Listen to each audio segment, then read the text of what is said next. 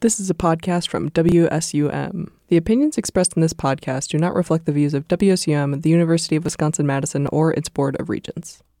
Hello, all, and welcome to the final summer asynchronous edition of After Further Review for WSUM. We are in the listening room right now as more construction is being done. So, this is our last hurrah until the studios are temporarily shut down, and we'll be back this September.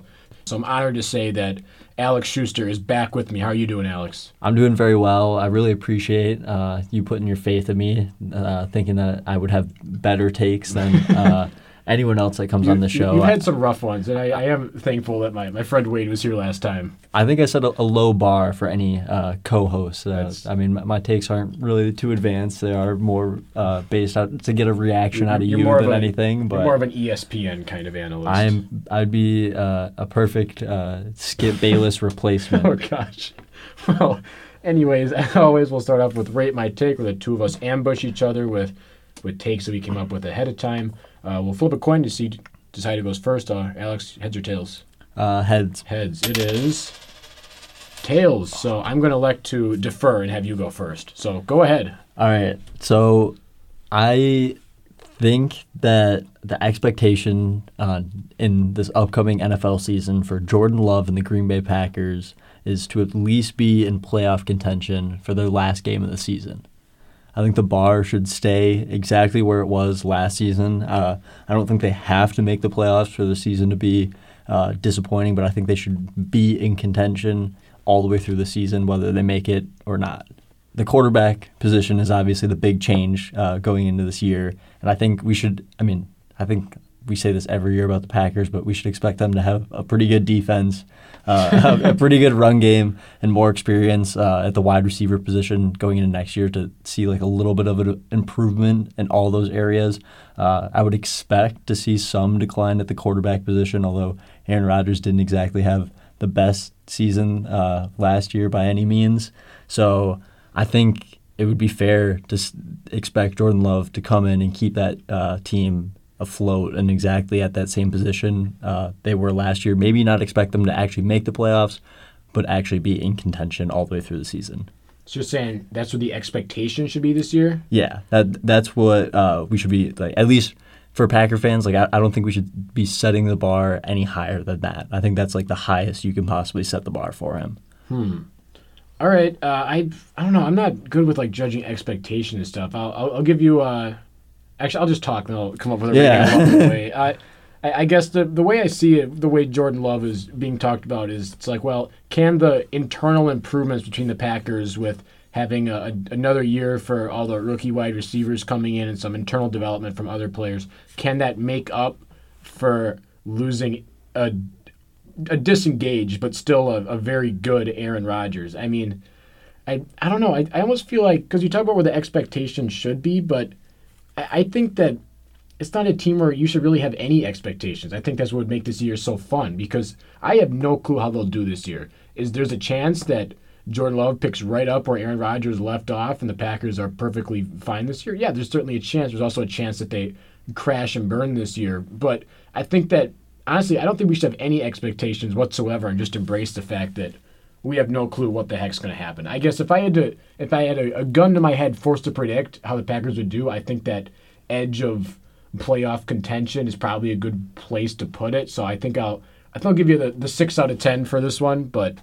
I, I don't know. It's just it's such it's so difficult to judge because even though we basically have all the same players as last year, it feels like so much has changed, even if not that much has. And I think the like so the fact that the Packers ex- extended Jordan Love they put their faith on it uh, into him, like going into the future now. Um, well, it's it's kind of like he, the extension was kind of he doesn't gain an extra year of the contract. It's almost like that his fifth year option is guaranteed, basically, except he's going to make less money for his fifth year and more money this year. So it's kind of like they're balancing out a little bit. But I, I guess giving a guy a contract does show some confidence in him. Uh, and that factor plus having, like you said, like the talent for Aaron Rodgers was probably much higher, uh, definitely much higher. Um, he's more experienced, but at the same time, he's disengaged. He wasn't really interested in staying in Green Bay. He wanted to just collect as much money as possible uh, while getting out without damaging his reputation as much as possible. And then as soon as he got to New York, he was happy to be there, willing to take a pay cut, and immediately uh, changes his entire attitude and persona. Uh, like around football and, and being a team friendly guy, going and being seen with uh, his star wide receiver at uh, big games in the offseason, making himself be publicly available for media interviews, things that he would have never done in Green Bay unless it was the Pat McAfee show. Yeah, that's. I really do think that's uh, funny. I mean, I guess because it's it's like I almost wonder if the Jets signed the doppelganger version of Aaron Rodgers we saw on NBC a couple years ago because he's like a completely different guy. However, g- going back to Jordan Love, I feel like the the Packers definitely have given him all the chance in the world to prove that he's a starter, and I think that he's really clearly he's put in the work on both the well we'll see about the on-field stuff but just the fact he's willing to go on vacations with his receivers and build that rapport to them i think that bodes really well now this actually i'm kind of happy that we're talking about the packers to open up the show because i had a like dislike but i just i want to jump to it right now where Jordan Love at the start of minicamp, I guess he had a really bad practice, and it was like, oh my gosh, he just got outplayed by Sean Clifford in practice. Like this guy's toast. And I saw so many articles about how he was doing so bad. Jordan Love had a great practice the other day. I guess he was like totally dotting up the defense. He even made a throw. It was like the cover two throw, I think, where it's like between the underneath corner and the over the top safety, threaded in a tiny gap. That's a tough throw. And I just I don't see anybody talking about it when he does well, which I find just unsurprising but funny. Yeah, for sure. I I I don't know that he's going to be the long term guy, but I think every team, especially if you're an organization that's hopefully like the idea of the Packers is them with the Steelers or the Patriots or some of these teams that are like established brands, teams, and cultures that should be able to survive year over year having around a 500 record. And you'd expect to even if you lose a key asset of that that the organization like keeps that same culture going forward. So if you swap that piece for a year or two you could still like hold your head above water and then hopefully uh, to either turn that player into the guy or find the next one and keep building from there Yeah, I guess that's what makes an organization great. Is like you're great when you want to be great, and then the case of like the Spurs or I guess the Colts when Peyton Manning was gone for a year, you you're bad on purpose basically because you know you don't have enough to get over the top. So I don't know. Hopefully we're just not in that hodgepodge middle of not sure what we're gonna do next year. But I, I hope we get a definitive answer at the end of this year, which I think we'll get. I mean, 17 games is a pretty big sample size when it comes to football. Uh, this is kind of just spitballing here, but what do you think is like the benchmark during the season of when we should know like what the trend for the year is going to be? Like, what do you think it, it's going to take all 17 games, or do you think there's a point before then? Like, No. Colin Cowherd's thing is like, oh, you'll know by Thanksgiving, which is definitely not enough time. Like, I think Thanksgiving's the point where everything flips, where the team that wins their first five or six games or whatever it might be, and then they just completely turn on their head and tank the next five or six, and their, their season's just completely the, headed the, the wrong way, and vice versa of teams that stumble at the beginning and then really pick up steam through the end of the season. So, where do you think that benchmark would be of like you, you can have at least an idea of, Well, to I- make your take? I'd then? say it depends what kind of you're talking, like what part of the team. If you're talking about quarterback, I think by week five, I'll have a pretty good answer of if Jordan Love is competent or not. I feel bad using that term. It, it, we'll see how he plays. But yeah, I mean, you, you think about like 2016 when the Packers were four and six, and it was like, oh my gosh, maybe they should just try and tank. But then all of a sudden they rattle off six straight wins and beat the Cowboys in the divisional round, which is probably my favorite game of sports I've ever watched ever. So yeah, I guess that's a good point when you say you can't really judge a team until it's over. But that being said, there's just sometimes you just know. So I think this will be a team where you know pretty quick.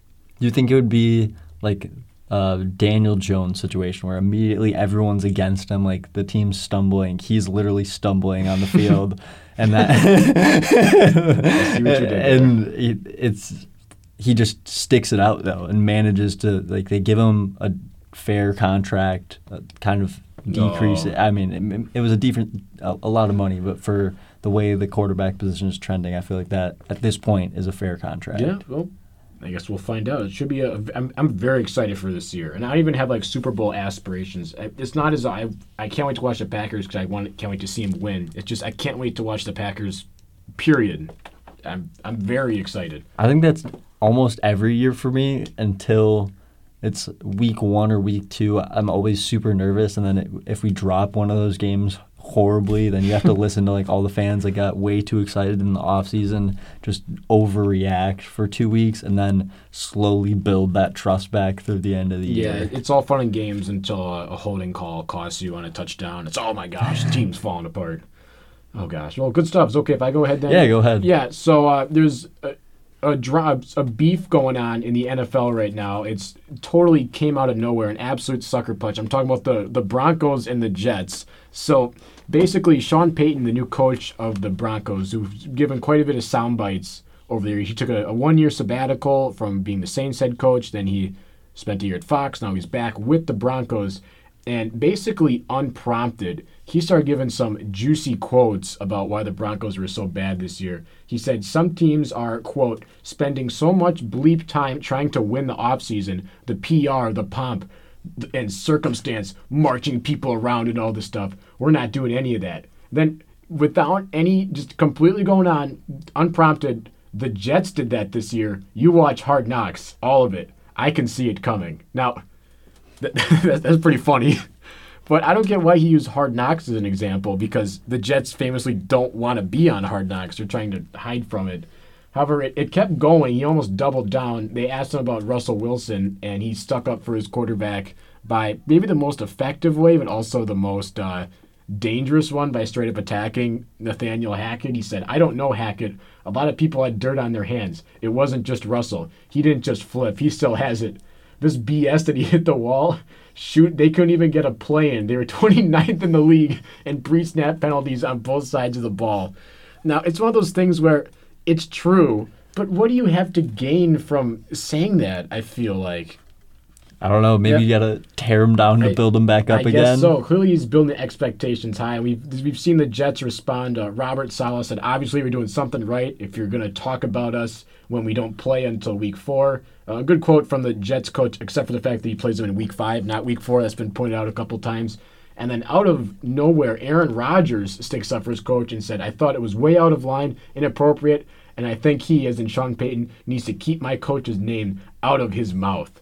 Now, this beef is totally unnecessary. It's totally overblown, and I love it. I'm I love it so much. Now, with Sean Payton, I think he made a mistake going over the line here. Not just for a why would you say this, but more of a I guess there's a from what I've read out uh, today, a lot of coaches aren't very happy with what he said. They think that there's sort of supposed to be a mutual respect between coaches, and it's a tough industry to be in. And we saw that in the case of Nathaniel Hackett.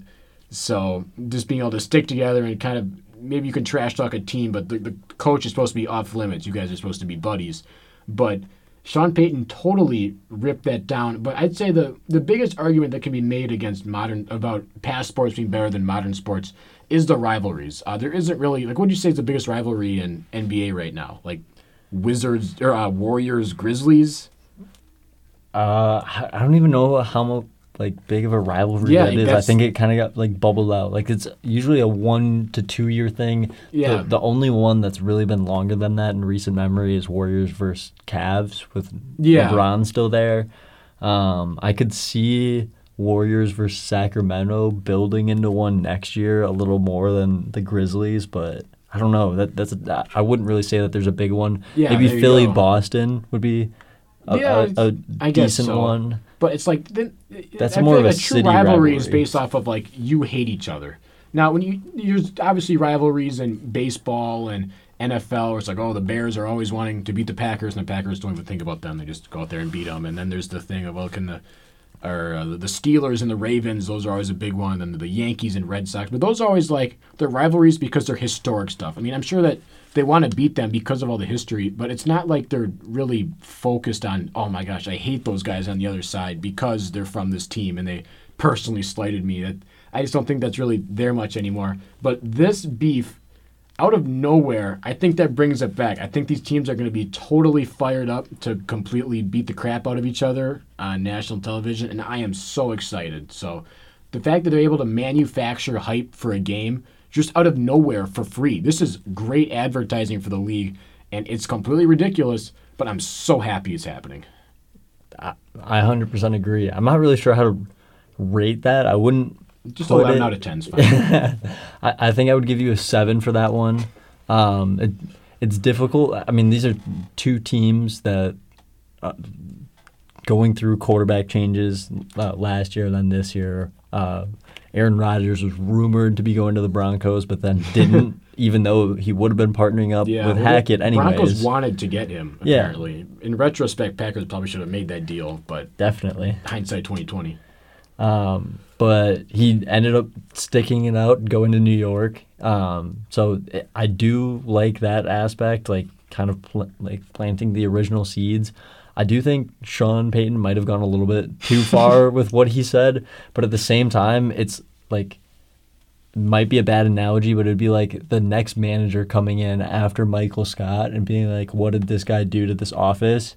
If he just mismanaged the place and just ran it into the ground, it's like I think it's fair to have a commentary on it if it was that poorly run. I mean, some of the things that came out of it were just terrible, like changing random stuff and like making guys call the red zone the gold zone and like Yeah. all this like just I- I- the- weird the, big, stuff. Yeah, then there's Russell Wilson getting his own office.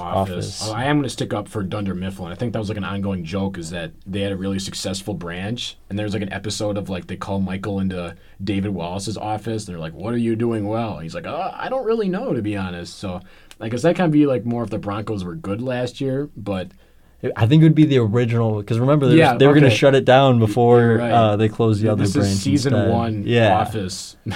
If that would have happened, if they would have just brought everyone over, and that's, That's a solid like, what are you doing here? Yeah. yeah. I think it's fair to offer commentary on that stuff. Like, yes, you should have respect for the person, but if they're doing something wrong and you're coming in to clean up their mistakes, like, it's all right to be like, I, Well, I got I have no problem with a coach talking bad about another coach behind closed doors, but the fact that he went to some guy in the media, I guess he also gave this guy like a full hour long tour. He, he knows him from New Orleans.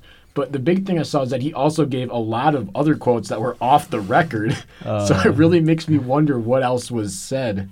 Clearly, he has Sean Payton has no filter. He's trying to get his team fired up. Really excited to see it.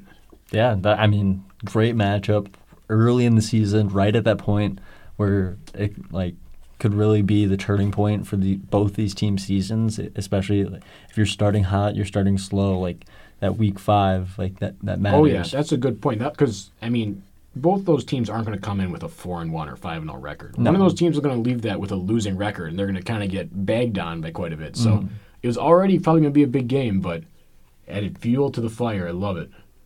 Well, should we jump to our next segment then? Yes, sir. All right, I guess it's what Badger Sports Update. We'll, we'll have it fixed by uh, when we're when we're live. We'll have a, a real name for that. I promise. uh, so anyways, Wisconsin Fall Athletics begins in less than a week as the women's soccer team will play an exhibition game against DePaul on August 4th. The men's team plays their first exhibition match against Green Bay on the 11th, and the volleyball team scrimmages against UIC on August 19th. All these games will be in Madison and are able to be viewed by the public. Uh, the first WSUM sports broadcast of the year will be on August 17th with the women's soccer team playing Kansas to begin their regular season. Wow, I mean, I, I mean WSUM leading off the year. Whoever's announcing that game, I'm sure they got their number one guy on that one, aren't- don't they? Oh, 100%. I mean, you know they they saw the first game was on the schedule. They called up Yep. First name on the list. Who do we got right there? Yeah, and then they didn't pick up. Then they did call like six more guys. Like, oh, I guess we'll see if Vince is there. uh, I, am very excited for the, the for the this season. I I talk on and on about how I think the softball game is games are criminally underrated. You can get into women's soccer games. At least last year, it was free admission. So I think it's one of those things they want to get you in there so you can buy some shirts and some concessions and stuff. But it's just such a cool atmosphere playing games on that lakeshore side. Should we just hop to likes and dislikes then? Uh, You got yeah. You want to add to the schedule? Uh, no, no. Let's just Oh, hop man. over to uh, likes and dislikes. All right, so it says you're first here. We obviously we watch quite a bit of sports on the side. Not all stuff can be made into a segment. This is just our way to talk about a bunch of little nonsensical stuff. And I see you have all dislikes, which I think is pretty funny. I think uh, I'm just gonna sneak in one like, but it, it, I don't even want Go to put it, it. as a like. So McLaren has been turning it around. I think I, I talked about that last time I was on the show. They had another good uh, race two weeks ago. This past weekend, they did well on Saturday during the sprint race, but then uh, their rookie driver, who was in uh, second place, crashed at the first turn of the race, not the first lap, the first turn of that first lap.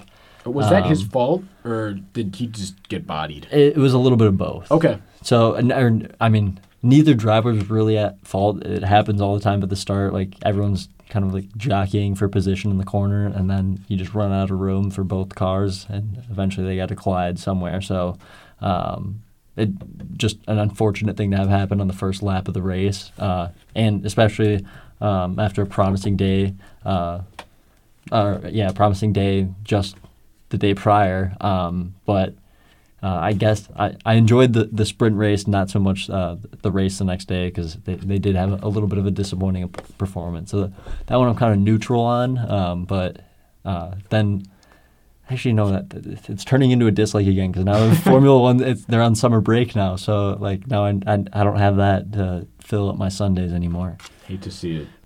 Uh, but another dislike then was uh, Jim Irsay's response to Jonathan Taylor's trade request. So he said, If I die tonight and Jonathan Taylor is out of the league, no one's going to miss us. The league goes on. We know that. The National Football League rolls on. Um, so I just hated hearing this because it's such an accurate representation accurate representation of the situation, but a brutal response to a guy who's like seemingly going about his negotiations in the right way. Uh, he informed the team privately that he wanted a trade a couple days prior or a new contract. Um, didn't seem like that was going to happen, and uh, now he's basically just being told no, and you're gonna like it, and that's kind of just the the way the running back uh, market is right now. But it's just kind of unfortunate to see it happen, uh, and especially for a Wisconsin guy like Jonathan Taylor, uh, T- it's totally disappointing. agree. Uh, I've been following this very closely just because I'm, I'm a massive Jonathan Taylor fan. Watching him at Wisconsin is probably the most fun I've had watching Badger football. Although it's not saying a lot. I am just 19 years old, but I think the most fun was when we just routed Nebraska in that Big Ten championship game. Yeah, like that, that's a 60 good points. point. That was- yeah, um, but it, there's so much more to this story. So I guess Jonathan Taylor demanded a trade, he, he, and you said he didn't say anything. He just kind of because I guess contract negotiations aren't going very well. And uh, Jim Irsay had something to say before. Basically, he said that um, like the the league is the current collective bargaining agreement is the way it is, and uh, agents are selling bad faith with some of these guys. And you say, "Oh, I wasn't talking about Jonathan Taylor." It's like, well, I mean, you just said that completely unprompted. And then he went on. So they wanted to mend the relationship. So I guess before practice, Jonathan Taylor met Jim Irsay on his private bus, and then they. He, they, I don't, I don't know what was said in there, but Jonathan Taylor came out and formally and publicly demanded a trade. So clearly, Jim Irsay did not say anything to really cool JT down. I'm not really on anyone's side here. I think that Jonathan Taylor's asking too much money. I think that we saw it's what 16, 17 million. I think was in that range, and he's only he's really only had one great year to be honest. He got hurt last year. His rookie year, he wasn't. I guess he wasn't used a ton, but he was absolutely excellent that second year. That being said, excellent one out of three years you play. It's a little. I'm not sure that's worthy of a long term deal. However, I just need Jim Irsay, and I'm pretty sure Colts fans would agree, to stop talking. Because maybe what he's saying is true. Maybe the agent is telling Jonathan Taylor he's worth too much. And you know what? Maybe the league would not fall apart if Jonathan Taylor wasn't in it. But what does he gain from saying it? Going back to the Sean Payton thing. It's like me saying that if you watch a cat video on YouTube that's over six years old, odds are the cat is dead. That's true, but I don't gain anything from saying that. So you don't say it. Unless you're recording an asynchronous uh, summer edition of a Well, radio no, I show. said that to make a point. I know, but I, I think it's funny because I'm actually mad about this. now in the point. you're Yeah. forced to say it though. I, I don't get why Jim Irsay is even doing making football decisions for the Colts because it's Oh. almost like we talked about uh, Dan Snyder last week about how he would just come in to the to the war room on draft day and say you're drafting that guy, even though he didn't like watch film or anything. This isn't to that level, but Jim Irsay needs to stay, take a step back and let the football guys do the football stuff because you know what? Maybe the league would go on without Jonathan Taylor, but the Colts need him, or not need him, would really love him to help support a young quarterback who would who's in need of a good ground game. So, I'm not an owner can't maybe he can't make the situation better, but he can certainly make it worse. And that seems like that's exactly what he's done. And as someone who has Jonathan Taylor on fantasy, I really hope that he doesn't sit out way too soon. Oh man, that's terrible. To have. Did you have him last year too? No, Oh no, I had him last year. Okay. that, that was brutal. way to shoehorn. I, I I had him in two leagues. Yeah. Um, so yeah, I, I mean, I agree. It, it's not really a place for the owner to be making those decisions if you want to have a successful football team. But imagine being the multi-billionaire that gets to own a football franchise. Are, are you saying you wouldn't want to be a little bit hands-on with your team? No, I wouldn't, because I don't know football. Like, okay, I shouldn't say that. I don't know football to the level that I've been, st- or I played in college, and I've studied the game, and I watch tape about fourth round cornerbacks on my spare time. I'm not saying you got to be like having a headset on on game day, but just sitting in the meeting every once in a while, like and be like involved in the team rather than just a fan to some degree. Yeah, but look at the okay. Look at the best teams, not even football, across sports, right? Uh, Denver, who's their owner? Denver, like the Nuggets. Yes. Okay, I thought you were talking about the Broncos. Yeah. They were just purchased. I was like, that's not really the best organization to pick. Yeah. But uh, the Nuggets, uh, he's it's the same guy that owns like the um, Manchester City, right? Do you know his name? Is it the Glazers or something like I, that? I don't know, but who's the owner of the Knicks? Oh my god, I, I know Oh, that one, but I can't. I get uh, Nolan, right? Yes, yeah. James Dolan. But it's like you know the bad owners Dole. because they say more stuff. The most known owner in the NFL is Dan Snyder because he's such a lunatic. Meanwhile, you've got Lamar Hunt for the Chiefs who just sits back and the only time you really see him is when he's holding up a Lombardi trophy because he lets the football guys do the football stuff, I feel like. Oh, I, I don't know. I don't think it's the recipe to be a successful owner, but I think like Jerry Jones, everyone like gives him hate for how involved he is and how outspoken he is, giving press conferences and stuff all the time. Like, I do think it's always a terrible decision for him, but I understand where he's coming from. Because if you, I re- don't though.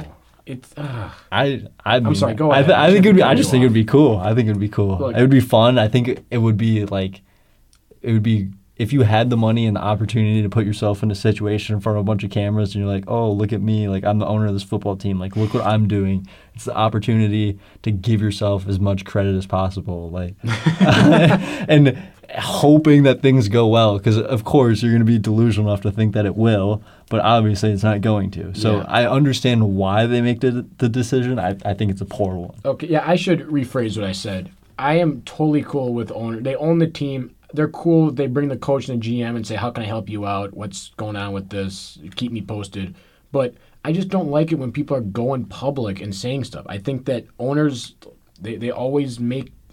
Whenever an owner goes public, the situation gets worse. Hundred percent. Then And Jerry Jones, I think, is the best example of it, where he is probably been the most public owner out of like any NFL owners, one Yeah. of the longest running as well. Has branded his team as like America's team. They have like won a bunch of championships back in the day, but now have gone through an incredibly long drought of not winning anything, and the hate just keeps growing. And like obviously, he wants to be able to to win another one, and he probably thinks he, he has the answer to, Yeah. to do it, but it's it's just not going to happen.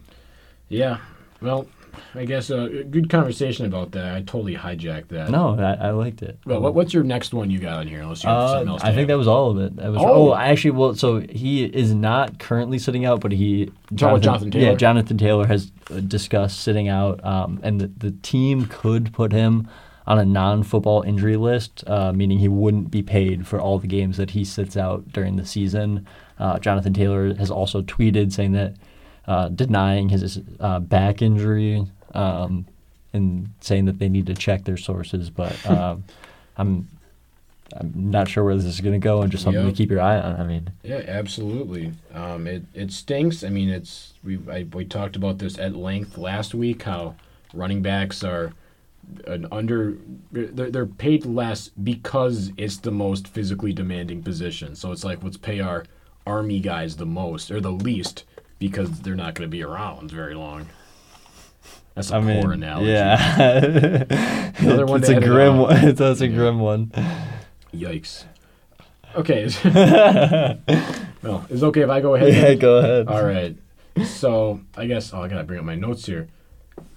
Right. Uh, so uh, I guess I'll, I'll refrain from talking about the current major league Brewers, although I, I am very disappointed that they got swept by the Braves as we record this. Uh, that being said, I'm going to look at Double A because right now the Brewers have the number two prospect in all in baseball, according to Major uh, Major League Baseball's own website. Uh, Jackson Chourio is completely going off in Double A right now. Uh, the 19-year-old really got off to a rough start in the year. He completely dominated, came out of nowhere in Single A. He, they called him up to Double A, and here's his stats by month. In April, he hit 264, OPS 712.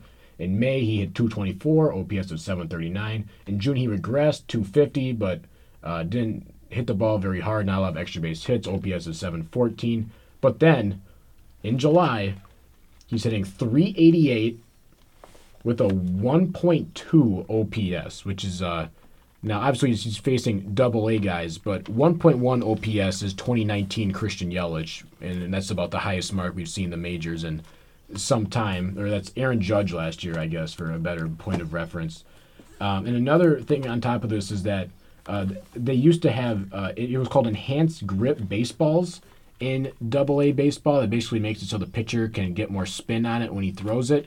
And basically, it was universally hated because scouts can't really see how well a player will do in the majors because right now they're they're not even playing with the same baseball. So and coincidentally, they got rid of that enhanced grip in July, and suddenly his numbers spiked. So I guess there's a possibility that he was actually this incredible all year, and he just hasn't been able to properly show it. Now, I'm definitely not saying that Jackson Chourio is the greatest baseball player of all time. I'm just saying that he will be soon. So get ready because I'm I am all aboard the hype train. I cannot wait for him to get called up. Looks like it'll be the middle of next year, and then it'll be. I don't want to say it'll be his team because Christian Yelich is there, but I am so excited to see this kid play in the majors. So I don't want to derail the conversation again, but what is like the normal call up process? Like what is like the youngest a player could be and get called up into the league? Um, usually, well, most rookies are like 22, 23, 24. Some guys even 25, 26. But some absolute phenoms come up when they're 20 or. I, I think I'm looking up Bryce Harper right now. He was an all star when he was 19, and he was an absolute freak that year, except he was considered to be one of the best prospects of all time. So, I mean, the, the fact that. But it's there's been guys who've been called up when they're in their 20s, but it's more you want to see the skills that they have on display. Like maybe there'll be a batter can come up and he can hit 240 as an 18 year old, but he doesn't have that power. He doesn't have the good discipline. Jackson Chourio is an absolute five tool player right now. He doesn't have many true weaknesses in his game, and that's what makes it so exciting. So, a fully developed Jackson Chourio, his ceiling is best player in baseball. So in this might be the wrong way to compare it, like to basketball uh, in the NBA. Like some players, like you want them to just be the best player on a bad team and just get as much experience as possible, like out playing in games to help them ideally later on, like maybe get a little playoff experience, or whatever, like an SGA situation. Where then, like they have the opportunity to like keep developing, and then when you have all the resources right as they're heat- hitting their peak, then you can go for it. Is that like Yeah, a I'm- I guess in a way it does, except uh, well, some teams what they can do is they manipulate when a like a player can be doing really well in the minors, except they don't want to bring him up to the majors and start that clock of how long he's going to be under club control. So they, ca- they so they just leave them and wait till their team's better. That's not allowed, and it's kind of a scummy thing to do because a guy's doing everything he has to do to play majors, and you're just not giving that to him. But I guess sort of in a way, it's it's more that you can't. I mean, you, you can't really say it's like it's it's his team or anything because you can't have one player take over a baseball team like one basketball player can take over his team. But I don't know. I, I guess it's interesting to think about. Uh, usually, if you're dominating in one league, you get sent up to the next one. I think there's a chance we see him in AAA by the end of the year, which I think would be incredible. But I don't know. I, I trust the Brewers. All right, let's okay. Can I jump to my next one? then? Yeah. Yeah. So I was watching the Brewers, and they had a rain delay in Atlanta. So what the Brewers did is they, they made a, a trade for Carlos Santana, first baseman, and that was what the entire pregame was about. Is about he's a switch hitter, he can attack lefties, and uh, we think he's going to be a good everyday first baseman for the Brewers. And then the rain delay hit, and they come back and it's like, oh, welcome to the uh, the rain whatever place or studio, and then they'll say, uh, so anyways, uh, Carlos Santana, that's a pretty good deal. Uh, he's pretty good against lefties. He can play against first baseman. He's swinging a hot bat right now. Is this a good acquisition from the Brewers? And they go to break. They come back. So uh, Carlos Santana is very excited to see him play for the Brewers. It was just kind of this over and over again. And I wasn't really watching. I was just kind of on my laptop. And I thought, you know, they could do so much more with rain delay shows. I think that at minimum, they should show classic Brewer games in the ninth inning. I think there's so much more you can do with empty airtime, an entire reel of MLB footage. I, I think that now sometimes they film stuff like little documentaries of like them talking to the players that they can play for really long rain delays. But by the end of it, they're just showing like fishing stuff in the top right corner. It just says like, "Oh, Brewer game will be back at some point." So I, I'm just saying, uh, Bally Sports. I, I guess I don't know how much longer that Bally Sports will even be a thing, but I think they should get a little bit more creative with this stuff. Calling them out to step up their game. Yeah. I think it's a fair call out. Thanks. and to my uh, second dislike, I let off the show yesterday or uh, last week by saying that the Angels have to trade Shohei Ohtani because they're not going to make the playoffs and they should instead just tank and then look forward to the future and stop doing what they've always done, which is go all in on people who don't turn out. And they did the exact opposite. They're putting my prediction to the test. They weren't sure if they're going to trade Shohei or not. But then they went on a bit of a winning streak, and they did the opposite. They don't. They didn't have much of a prospect pool to begin with, but they emptied out just about everyone to acquire some names at the deadline. Uh, specifically from the White Sox, they got Lucas Giolito, who was the the biggest pitcher you could say on the market, and they got rid of their second and third prospects for him. So that, that's it's a pretty hefty price to pay. And then they also got two position players from the Rockies who are very good. They got themselves CJ Cron and Randal Grichuk. I'm sure that they will help. That being said, I think that this is still a terrible move. They're going all in this year, and they're a team that's not even projected to make the playoffs. They're four games out right now, and they were four and a half games out the last time I said that they should trade Shohei. And here is their schedule coming up. They had a win streak, but then they lost two out of three to the Blue Jays, who they were they're the team that they have to have a better record than because they're in the, the wild card spot right now. Now, upcoming games for the Angels. They play uh, the Mariners, who are above 500, the Giants, who are currently projected to make the playoffs, the Astros, who are the World Series champions, the Rangers, who are somehow have a better record than the Astros, even though they're in the same dis- division as the Astros, the Rays, who are a pretty elite team, and the Reds, who are, I hate to say it, a very talented team that are really giving the Brewers a run for their money. So right now they're on the fringe of playoff contention and now it's going to get way worse with the schedule. So they're going all in, and I think it's a terrible decision. Yeah, I mean, I don't really know. I, I like from what I understand, this is like the best player that baseball has seen uh, in a long time. Yeah. Uh, partnered up with another all-time great player on the same team. I feel like it's difficult not to try and take that LA mindset, kind of like the Rams, and just buy all in, get stars around your assets, try and win the championship that one year, and then suck for the next decade, but really live off that one ring you won. Yeah, well, usually you're because even if like they're they're currently desperate. They have a right now the the baseball projections website, uh, Baseball Reference. They give them a four percent chance of making the playoffs right now. Uh, not only do they have to beat the Blue Jays, they also need to have a better record than the Yankees and Red Sox, who are ahead of them. Also, the Mariners are right on the Angels' heels. So they're not even like a team that's good, but they want to be great. They're an average team that's trying to throw everything at the wall and hope it sticks, and a chance to squeak in. I think that that's just completely ridiculous because, in my opinion, there's no way that Ohtani comes back next year. So, and I, this is just a guess from my very, very, very limited knowledge of baseball. the best team in baseball that season. They don't usually win eh, like not or not every single year. Like the team that has the best regular season record. Like isn't it usually a team that just gets hot in the playoffs and then they win that year? Well, that's. I mean, the thing with baseball is it's kind of a, a random sport, but I'm. I I guess you're you're right. I mean, the Phillies did they they uh they had a big run at the end of the year. The Braves also a couple years prior they weren't really considered to be a true contender and they jumped in. But I just think that those teams were at least they were projected to make the playoffs or were close to it for the entirety of the year. And the Angels are not in that spot. They're below those fringe contender teams. They're level below just get in and get hot. So I, I think I don't know. Maybe I'll be wrong. They'll go on a big run. They'll win the World Series, but in my personal opinion, they're going to miss the playoffs, and they just destroyed their prospect pool and their future and any chance of really improving, just to give themselves a couple months of some better players. So if they do make the playoffs, now or maybe how about we set the bar even higher? If they win the World Series, Then it's worth it.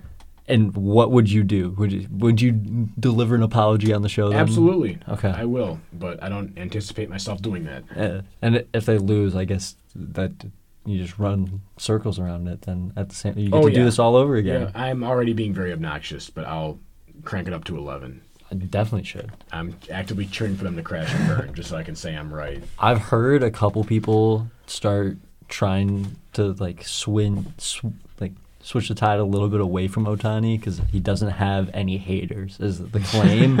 and so someone needs to hop on that bandwagon. Are you willing No, to step up and be that Ohtani. guy? Great athlete, great for baseball. I, I hate the Angels because they're because they're wasting Ohtani, who I love. So I'm I'm also in the Ohtani is awesome camp. Sorry. no, that- I that that's fine. I mean, I don't know you anything can jump about on that baseball. wagon I, if you want. I don't know enough about him, and I feel he seems like such a nice guy. he so is. like he's a great dude. The only thing that I really know about him is that anytime you see him talking, he's just smiling so much that like I don't know what he's saying because he's usually not speaking in English, but uh, he just seems like he's like such a like happy and genuine person. Yep. Well, I mean, I guess when your biggest problem is that you're the team that's paying you a ton of money to play baseball is not winning games. You you you have reasons to smile. So, good for him. Just uh, I don't I don't know why I'm so uh, hell bent on hoping that he deserves better because I'm not. I guess when you talk about it in that context, he's probably going to be in a good spot no matter what happens. But What's your ideal situation for him? Like what for the like maybe not for, through the rest of his career, but through this next year, next contract. Uh, where's the t- place that he needs to go? Well, there's no place he needs to go. I feel like it's more. I, I just I'm pretty confident that Dodgers slash Yankees will offer him a mega contract that will be the richest in U.S. sports, and then um, he'll just play excellent baseball for them. Yeah. I, I can't predict where he'll go because I'm sure every team will be at least calling his agent.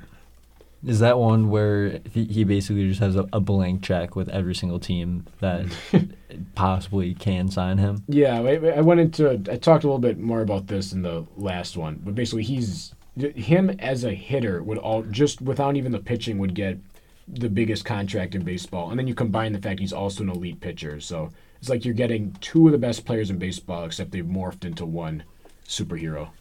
And so is he like the biggest baseball contract right now? How like how much money is that I think right it's now? Aaron Judge, ten years, three hundred thirty million. Do you It's so, not close to that. you expect I think he'll get way. I think he'll make fifty million annually. uh so above Mahomes? Yes, I think he'll make sixty. Actually, that, Wow. that'll be my prediction.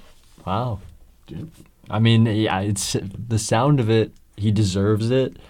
At the same time, I don't understand where that money comes from in baseball. Where you talk about a sport that's like, it, it sounds like it's on a downturn relative to other sports, and obviously, like, I mean, salary cap are like stocks; they only go up. So, uh, it's like it's I don't understand how that's possible all the time, but Yeah. it's just that just seems to be the way it goes for I the most so. part. Uh, what's funny is that uh, guess what year MLB attendance was the highest?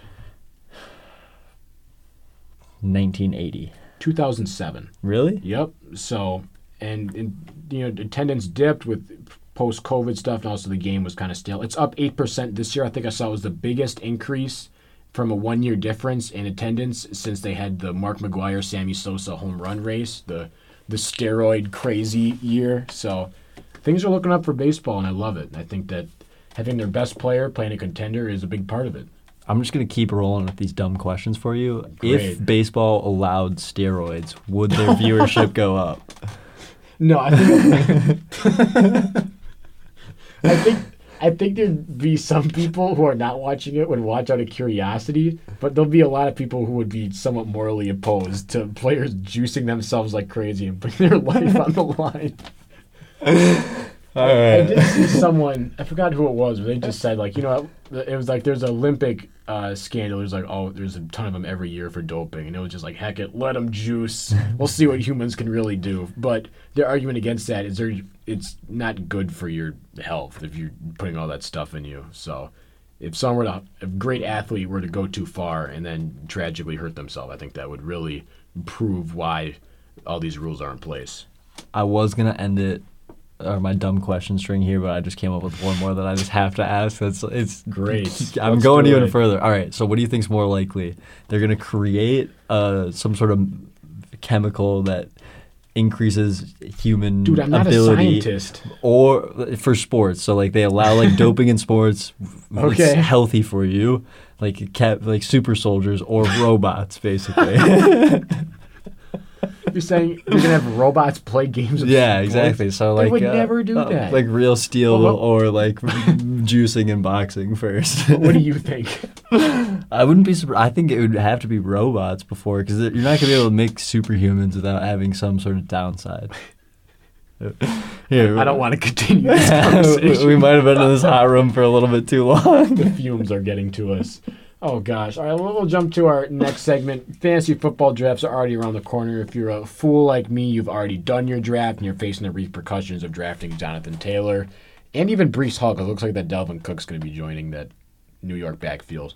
But anyways, uh, we're, we're going to talk about our. We're going to go through each position right now. We're going to talk go over our top five players, and then we'll go over a sleeper pick that we have. So, I guess you want to go first with quarterbacks. Yeah, I'll start it off. So I have um, Josh Allen as the number one Whoa, quarterback. Really? So this was tough for me. It was a close two for Jalen Hurts. I think those two are kind of reversible. Oh wait, so you don't even have Mahomes as two? I have Mahomes as three just because I think the rushing factor for those two makes the difference. And like I, I think the dual threat aspect, like they both have great wide receivers, they both have excellent running ability, and I think that combination is what makes the best fantasy quarterback. Okay. And I mean, usually you're getting one really good season out of it, and so I, Josh Allen um, has just been incredible the last couple of years, and so is Jalen Hurts, and I think that's gonna that trend will continue. Uh, then I had Mahomes at the three spot.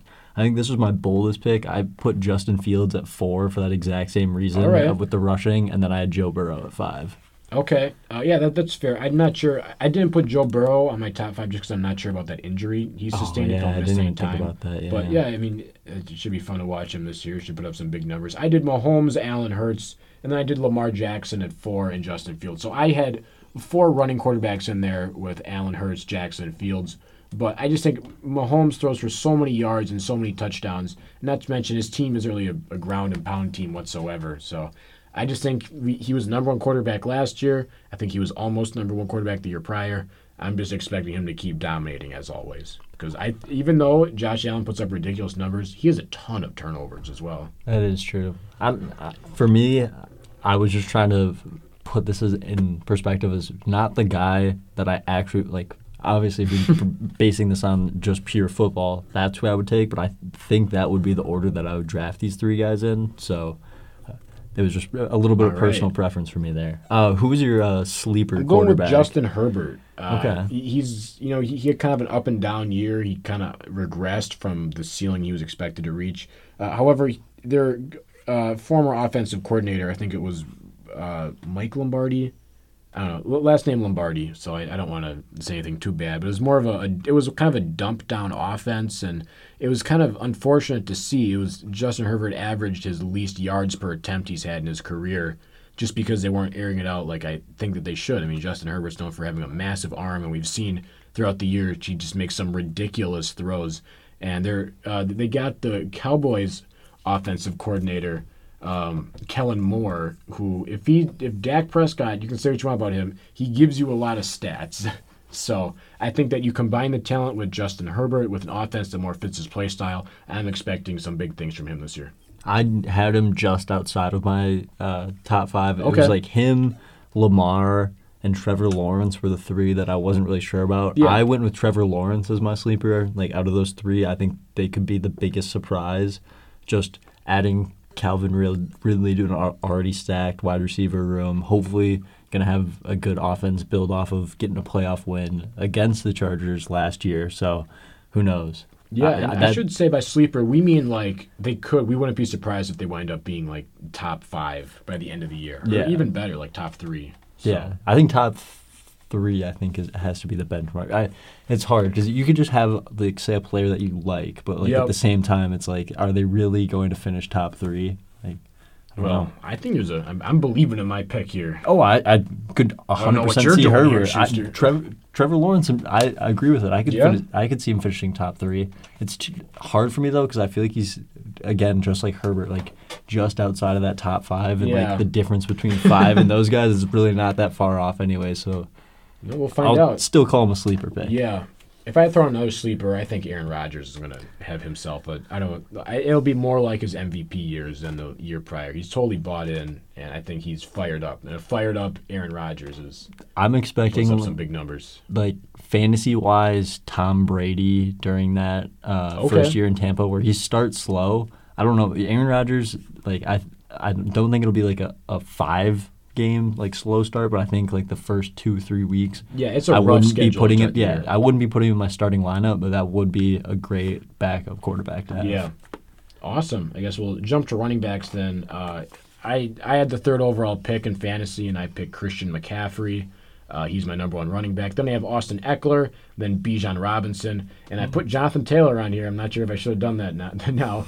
And finally, Saquon Barkley. Uh, I just think that I, I'm going off of PPR stuff right now, and McCaffrey racks up receptions like no one's business. That could be the same said about Austin Ekeler. That being said, he he was a very touchdown dependent player when it comes to getting his points. I think he almost led the league in rushing touchdowns and had a lot of dump down catches. I'm sure he'll still get his, but uh, as I said before, with the new uh, air it out offense, I think that he's not going to have the same amount of total catches as years prior.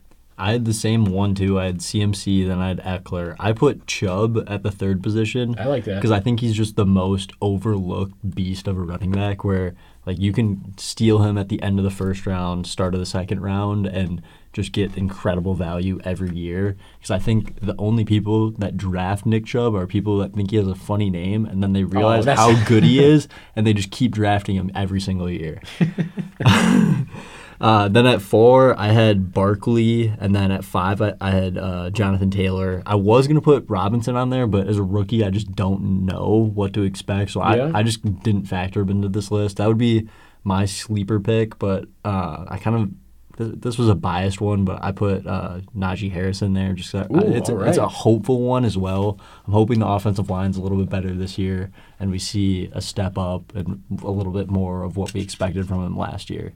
Yeah, I mean that's a good point. Usually, when you have a, a younger quarterback who isn't an athletic freak like Kenny Pickett, give a ball, give the ball to the running back a lot of times in the end zone. So, yeah, I, I like that pick quite a bit.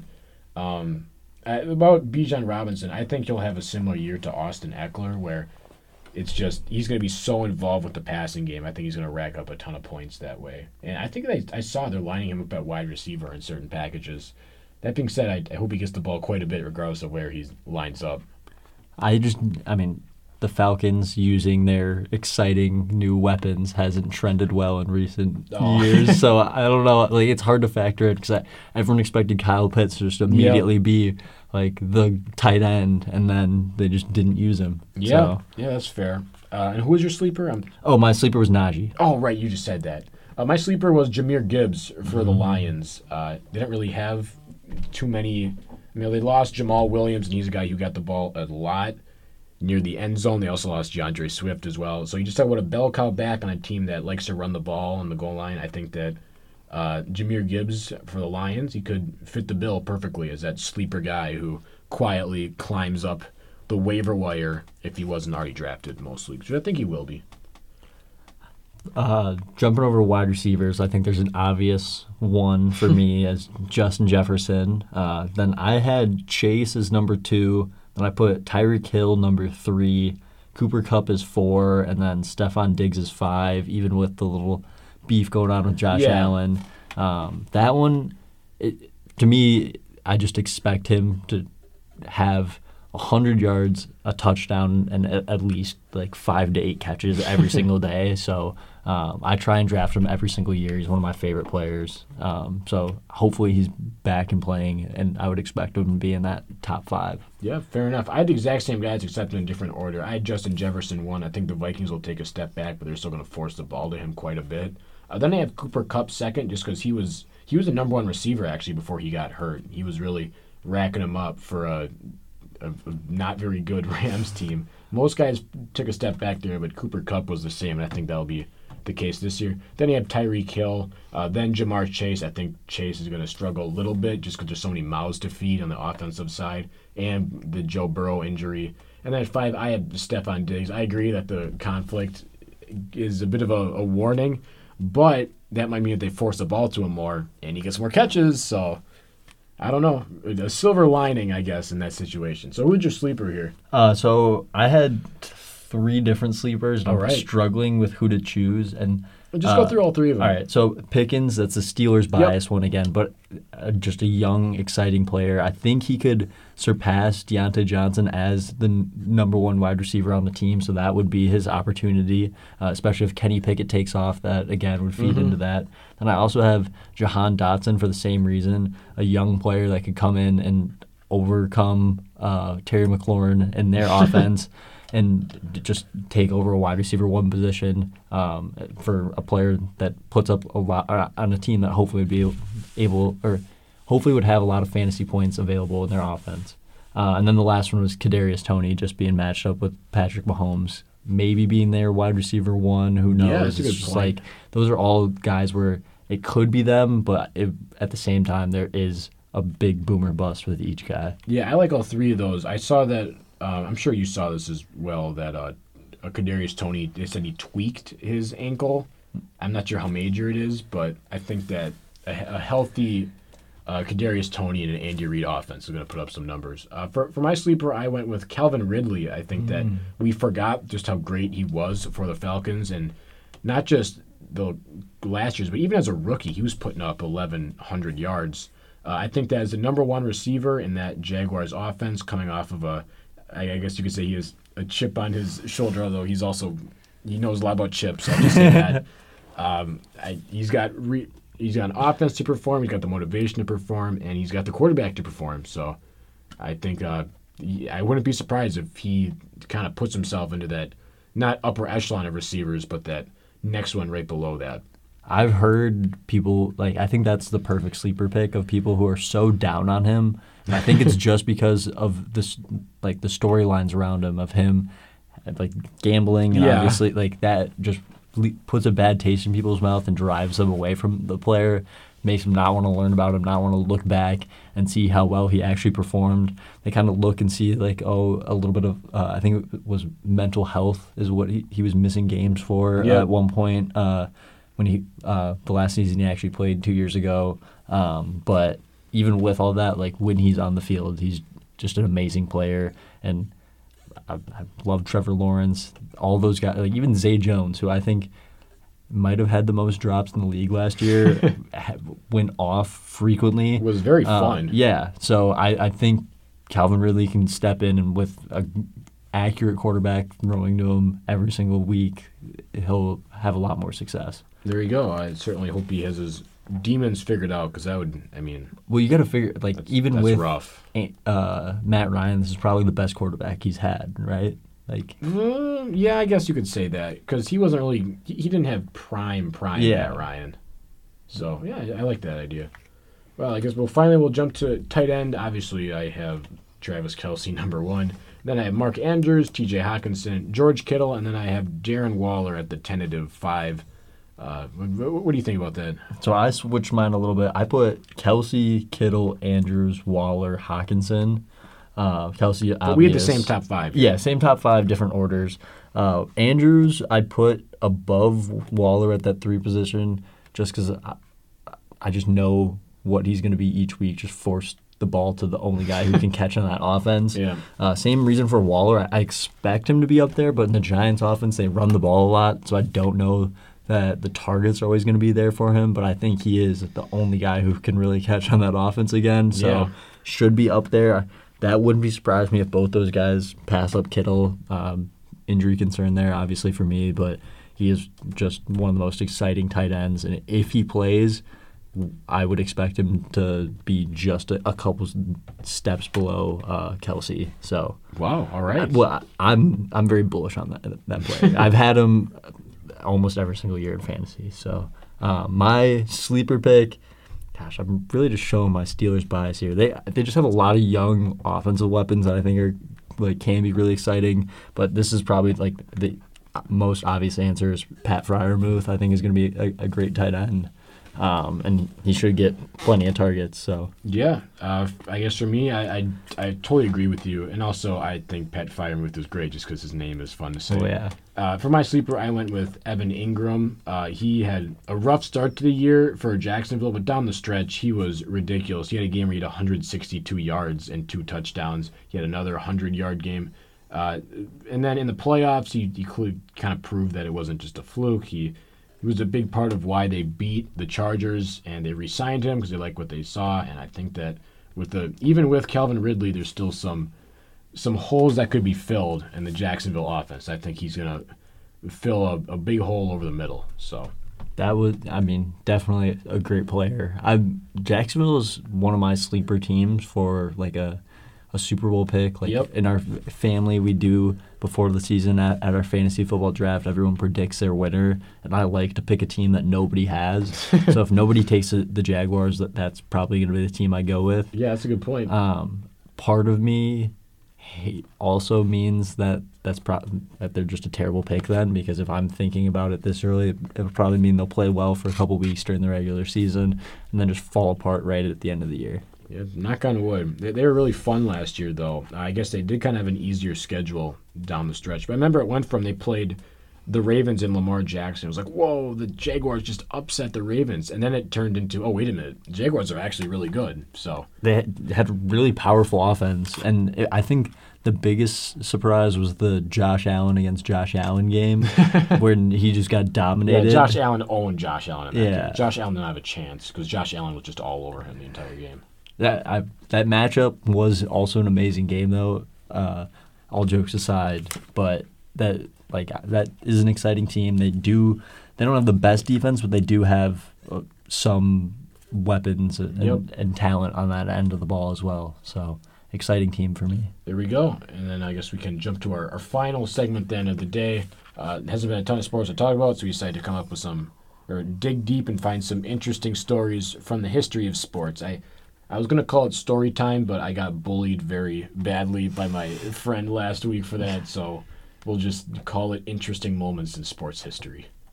And with that depressing introduction, I guess I'll go first. Uh, so this one's kind of a quick one, but it was probably I would call this the all-time most underrated coaching blunder. When you think about coaching blunders, usually think of ones in the big spots, like Pete Carroll not calling a run on the goal line, um, Tim Duncan not being on the floor for Ray Allen's game-tying three. Uh, this one, just in terms of how it impacted the game, I it wasn't a late game situation, but boy was it hilarious. I'm taking you back to tw- November 12th, 2017. Now, usually the Packers Bears rivalry has been pretty one sided, but this one had some extra intrigue to it because Mitchell Trubisky was a rookie and Bears fans were very bullish on him. And the Packers had themselves Brett Hundley, so they were trying to squeak out as many wins as possible so that way they could maybe have a chance to give Aaron Rodgers a chance to come back and lead him to the playoffs. Obviously, that didn't happen. This was still an amazing game to watch. Uh, basically, the Packers leading, t- were leading 10 to 3, and the Bears throw a screen pass to running back Benny Cunningham. They were at the Packers 25, and Cunningham catches the screen. He rips off a big run, dives into the end zone, is marked just out at the one yard line. And the Bears players are kind of incredulous. They saw the ball touch the pylon, and they're all signaling touchdown. Uh, the running back Benny Cunningham gets up and he's like shrugging to the refs. So John Fox takes a, the Bears coach takes a peek at the replay and he throws the challenge flag. And then the replay showed that the only reason why the ball touched the pylon is because Benny Cunningham fumbled the football at the one yard line. So after further review, yeah, see what I did there.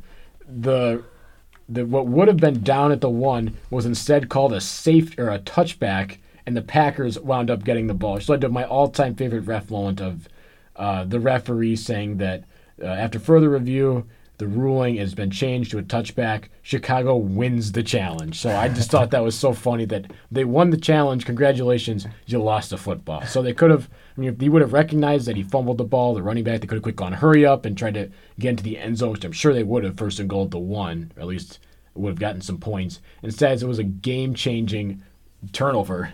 So just fun to see that a coach challenges a play and he wins it, but he still loses. Funny enough, something almost identical happened to that in the uh, Browns Chiefs game with uh, Baker Mayfield when Patrick Mahomes got hurt, like right at the end of that game. Mhm. Um, but they, the I think it was the Browns had the ball and uh, their player got hit uh, with like a head-to-head like helmet-to-helmet collision. They reviewed it and realized that he fumbled out of the back of the end zone. So uh, they didn't call the penalty, but they did review it and see that he fumbled the ball. So the guy was out of the game. Their own player got injured and was out of the game. They lost the football and uh, instead of having it down at the one, uh, and definitely ended up losing that game. But Yeah. it could have changed the tide for the, the Cleveland Browns and Baker Mayfield right there. Yeah, that's rough. They had a chance in that game, but they just couldn't handle the goat Chad Henne down the stretch. All right, is it all right if I uh, take over with my story? Go for it. So um, mine is uh, God, uh, Oh, it's a, it's a little like it's a little bit grim uh, for this one. So uh, in 1995 at the uh, Hungarian Grand Prix, um, Taki Inoue was uh, forced to retire um, and after a fire started in his car. So he quickly pulled off to the side of the track uh, with marshals and a medical car quickly sent to his aid. Um, two marshals came and put out the fire, uh, spraying him with the fire extinguisher as he stepped out of the car, uh, and then began walking in the grass along the, the uh, track as a medical car that was sent to help Taki ended up r- hitting him uh, at Oh. a rate of speed fast enough to send him onto the hood of the car, uh, allowing him to roll off onto his feet and collapse to the ground in pain.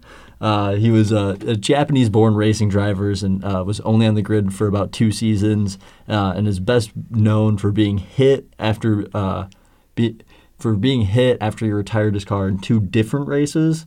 Uh, so that was the second time it happened. Wait, he's been hit multiple times Yes. by a, a medical Uh, truck. not the medical truck. The first time was uh, in a free practice session. He had to retire his car. He pulled off to the side, and then another driver came around and hit him. Uh, this time he was completely off the track, outside of his car, and got hit by a medical car of all things. wow. So That is. it's probably like, one of the most grim uh, moments. Like, could have been incredibly dangerous. And if you you look up the video, you see that he got out of the way and then went right back in front of the car when he he got hit by it. Um, but not not exactly um, how they they planned that one up. Yeah. So Gosh, poor guy. yeah. Wow, seems like a really great way to end the, the final asynchronous summer show. Yeah, and start off talking about the Packers and talking about the guy getting hit by a medical oh, car. Poor guy. Well, with that, if you are still watching, thank you very much for listening. We will be back in the fall. Hope you have a great rest of your day. Thank you very much. This was After Further Review.